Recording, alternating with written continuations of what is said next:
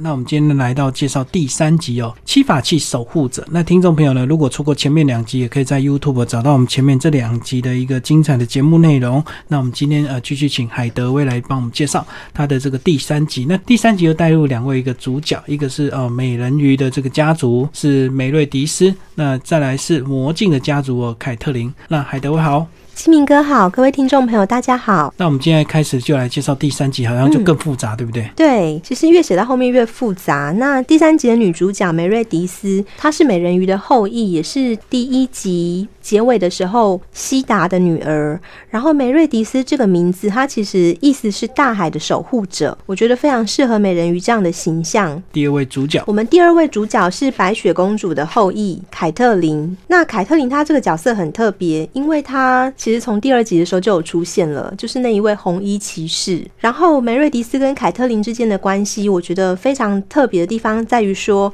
第一集的时候我们我写了一个阿蒂丽娜配尼可拉斯，然后就是一个比较很活泼开朗女孩搭配一个比较温柔内敛男子这样子的 C P。 对，第二集的时候是一个稍微比较内敛的女孩搭配一个花花公子这样形象的男孩子。所以在第三集的时候呢，我就直接把两个女主角女女配了。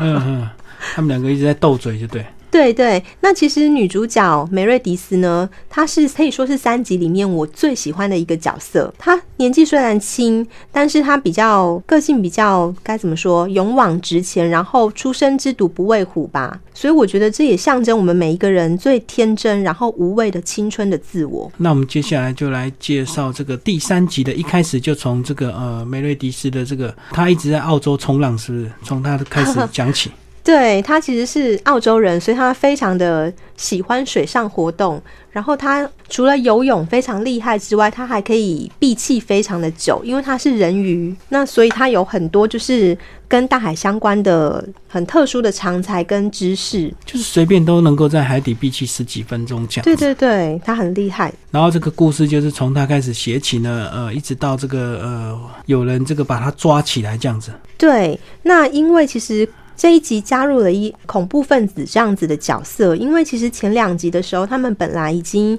在女巫猎杀之后呢，已经沉寂了几百年这样子的七法器的后人，因为彼此的内讧，所以又开始引起一些国际上的注意。那所以恐怖分子就基于他们的法器跟力量就开始介入了。他们首先就选择年纪最轻的梅瑞迪斯下手。那这个时候呢，也是七个人必须集结起来的时刻，所以我选择就是让凯特琳去搭救他，然后七个人必须在香港聚首。因为其实香港算是一个比较适合的地方，他们香港地狭人稠，然后有很多的外国面孔，那非常的适合适合就是作为一个中继站。其他各个国籍的人，像从德国啊、台湾啊，甚至是英国，然后法国赶去，都是在香港这边聚集起来。那我想梅瑞迪斯他有一个很重要的功能性，就是他其实是大家都讨厌的人。因为对尼可拉斯来说，他的妈妈就是父亲的小三嘛。那对杰斯敏来说，因为他妈妈的关系，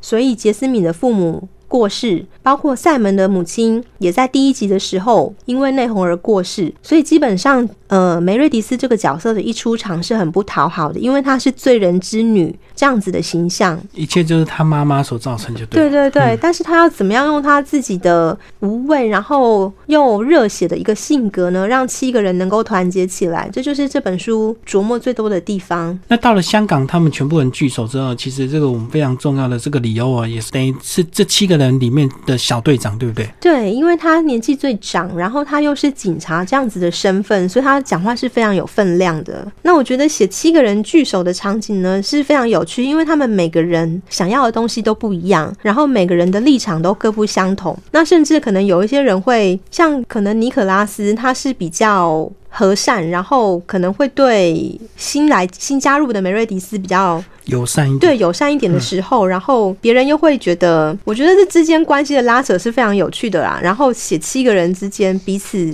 用不同的语气，然后不同的目的这样子牵扯，像是在香港吃饭饭厅的那个场景，就是让我写得非常的开心，然后觉得很有挑战性、嗯、因为七个人还要互相的这个斗嘴就对对，然后他们彼此要可能会抗争啊，或者是拉拢。好，那他们这个呃后来就分成两组去执行任务，对不对？一组就是要去呃因为这个在之前的一位坏人啊，他们听说他要进行一些移监，所以可能会有劫囚的一些行动，所以他们要提早去阻止。那另外一组人呢，就要去翻译这个索亚之书，对不对？对，那呃，其实在第二集的结尾的时候，虽然杰斯敏他选择原谅，但不代表他就变成阿蒂丽娜的好朋友哦。他对他呃心里面是一个我们从此你就是毫无瓜葛这样子的关系。没有想到因为时事就是局势的变化，所以他们必须要在一起。那我这时候就想说，怎么样让七个人能够团结呢？也许梅瑞迪斯这样子一个角色就是很重要的一个润滑剂，我就帮他们分成两组，等于是有点各个击破的概念吧，男生分一组，然后女生分一组，让本来就是可能对彼此并不是很有信任感的女生们必须为了同样一个目标，然后彼此去磨合，然后到后来变成团结一致的队友，就是要一起合作来这个完成任务就对了、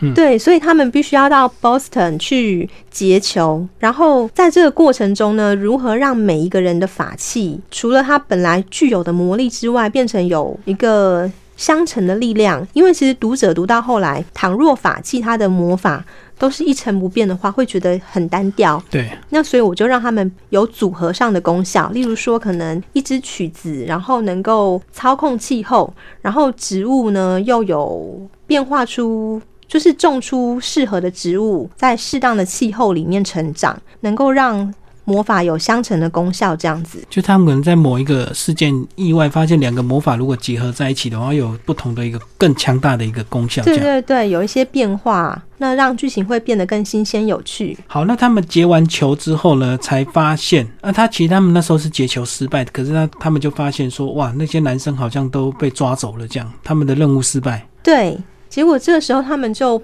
跟恐怖分子又碰头了。这个呃第三集里面加入的反派是恐怖分子，那再搭配就是女主角梅瑞迪斯，她的特性是跟海洋有关系的，所以有很多的场景都写在船上面，嗯，例如说我们会有渔船，然后有游艇，甚至有军舰。为了要写就是甲板上的一些装置啦，还有一些情节，我还特地去那个基隆的海科馆，然后去研究每一种不同的船只，它的部位，然后有什么东西这样，就是有些特殊的名称、特殊的构造都要这个写的精准就对。对对对对，然后在就是逃离恐怖分子的魔爪之后呢，他们就到纽奥良去了。纽奥良是一个很特别的地方，那就像我之前有说过，我会把一些自己希望去的地方放在书里面。那纽奥良它就是一个巫毒的起源地，跟魔法有关系，它也跟音乐有关系，因为它也是爵士乐的起源地。所以这个呃巫毒起源地就是跟一些黑奴有关系嘛，对不对？对对，那时候黑奴从西非被抓去美洲，嗯、那他们就把一些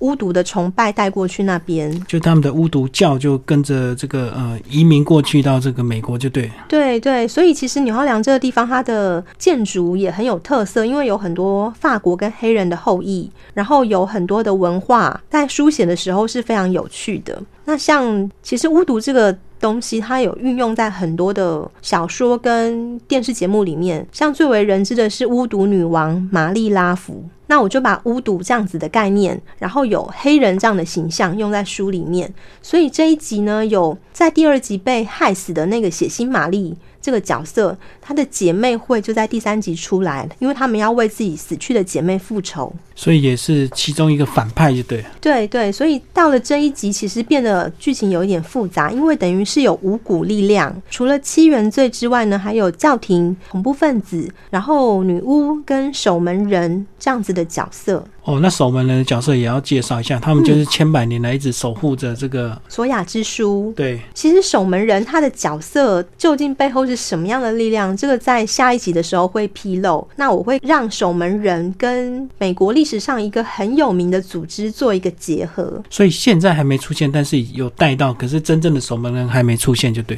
嗯、呃，对，他们慢慢的会越来越就是越琢磨越多。那这一集的这个呃主题呢，因为我们刚刚讲到这个、嗯、第一集是爱，第二集是宽恕，那这一集的一个主旨是什么？这一集的主旨其实是我会一直想要讲一个爱的力量，因为梅瑞迪斯他他这个角色他真的很可爱，因为他可以直言不讳，然后他甚至可以，他的绰号是麻烦精，他就是在香港的时候看到老人家被地痞流氓欺负，他可以直接站出来，然后亮出他的手指骨要拼命就对了。所以她是一个非常热血热情的女孩子。那她要怎么样善用她这样的特质，然后让七个人团结起来，我觉得是这一集就是非常重要的一个部分。那所以我会安排，首先她跟女孩子们一起有一项任务，然后她能够因为他的直言不讳点明每一个人性格上的缺陷，让他们就是反映到自己的内心。再来他也跟男孩子们一起去喝酒，我觉得这部分也很有趣，他可以跟女生们当好朋友，可是他更可以跟男生们当哥们。那其实有一些鱼类它本来就是雌雄同体的嘛，对，那梅瑞迪斯他就具有这样子的一个性格，所以不管跟哪一边他都可以相处的还不错，那到最后就变成一个润滑剂，把大家结合起来。所以如果有很多冲突，这个都会靠梅瑞迪斯突然这个神来一句把大家化解掉，这样。对对，那也是我特别喜欢他的地方，因为他不是一个传统的嗯，柔弱或者是女性的这样的一个角色，反而相当的中性。那接下来介绍一下在第三集里面的这个插图啊，你就开始带入一些这个魔法的一些器具，对不对？对对，其实有一些魔法仪式，然后就是写在章节跟章节之间，让有兴趣的朋友不妨试试看，就是让大家可以延伸阅读这样子。对，那也有读者曾经反映说会期待下一本，不知道章节跟章节中间会放什么，因为还蛮有趣的。那越写到后面，其实我觉得最困难的地方在于打斗，嗯哼，因为每一个角色他们的擅长的模式不一样，像尼可拉斯他可能是一个武术高手，然后里欧是神枪手，嗯，塞门他是一个自由搏击很厉害的人，因为他念过西点军校，对，所以他们其实每个人擅长的地方不一样，嗯，那如何去考究他们运用的武器，然后甚至在我有想说恐怖分子他们会用什么样的枪，然后特别去看电视节目跟找资料，所以后来才设定恐怖分子拿的是来福枪，然后可能其他人拿的是自动手枪，嗯，我还去研究半自动跟自动有什么不一样，然后重量、射程跟口径又有什么不一样，女生适合后坐力比较小的。那我觉得这个部分是对一个女性作者来讲比较困难的地方，所以为了这个也是查了很多枪击相关的网站，就对对对，然后看一些书，有看过一本是美国海豹部队教你怎么样灾难求生，哦，到了第三集的时候其实有慢慢带入梵蒂冈，嗯，哦对对，他们还有一起到梵蒂冈，嗯，然后大排长龙这样子。这也是你从这个影片看出来的吗？还是资料？梵蒂冈我就直接用那个 Google Map 去看实景，嗯，然后去想象他们怎么样走，然后再看平面图他们如何从西斯汀大教堂然后到可能宗座办公室这样子的一个路径，然后还特别去考究原来在梵蒂冈里面他们不是警察，是瑞士卫队，那都是一些瑞士人，他们穿什么样的服装。后来为了要让就是七大家族的传人们顺利的进入梵蒂冈找那位翻译的时候呢，还考据了他们应该要穿什么样的修饰服，所以这个部分真的是比较困难，因为必须要特别去了解其实梵蒂冈目前呃里面的成员他可能来自各个不同的修会，嗯嗯，他们有各自不同的规章跟服装，那这是比较当时比较辛苦的部分，所以他们还要换一些修饰的服装混进去梵蒂冈里面这样。对对，然后这部分也不能够乱写啊，就是他们的服装应该要怎么样。那梵蒂冈的部分其实开始慢慢的铺陈之后，是因为第四集会有大量梵蒂冈的剧情出现，包括教宗，然后甚至有圣骑士，就等于他们要出动了，就对对对对，代表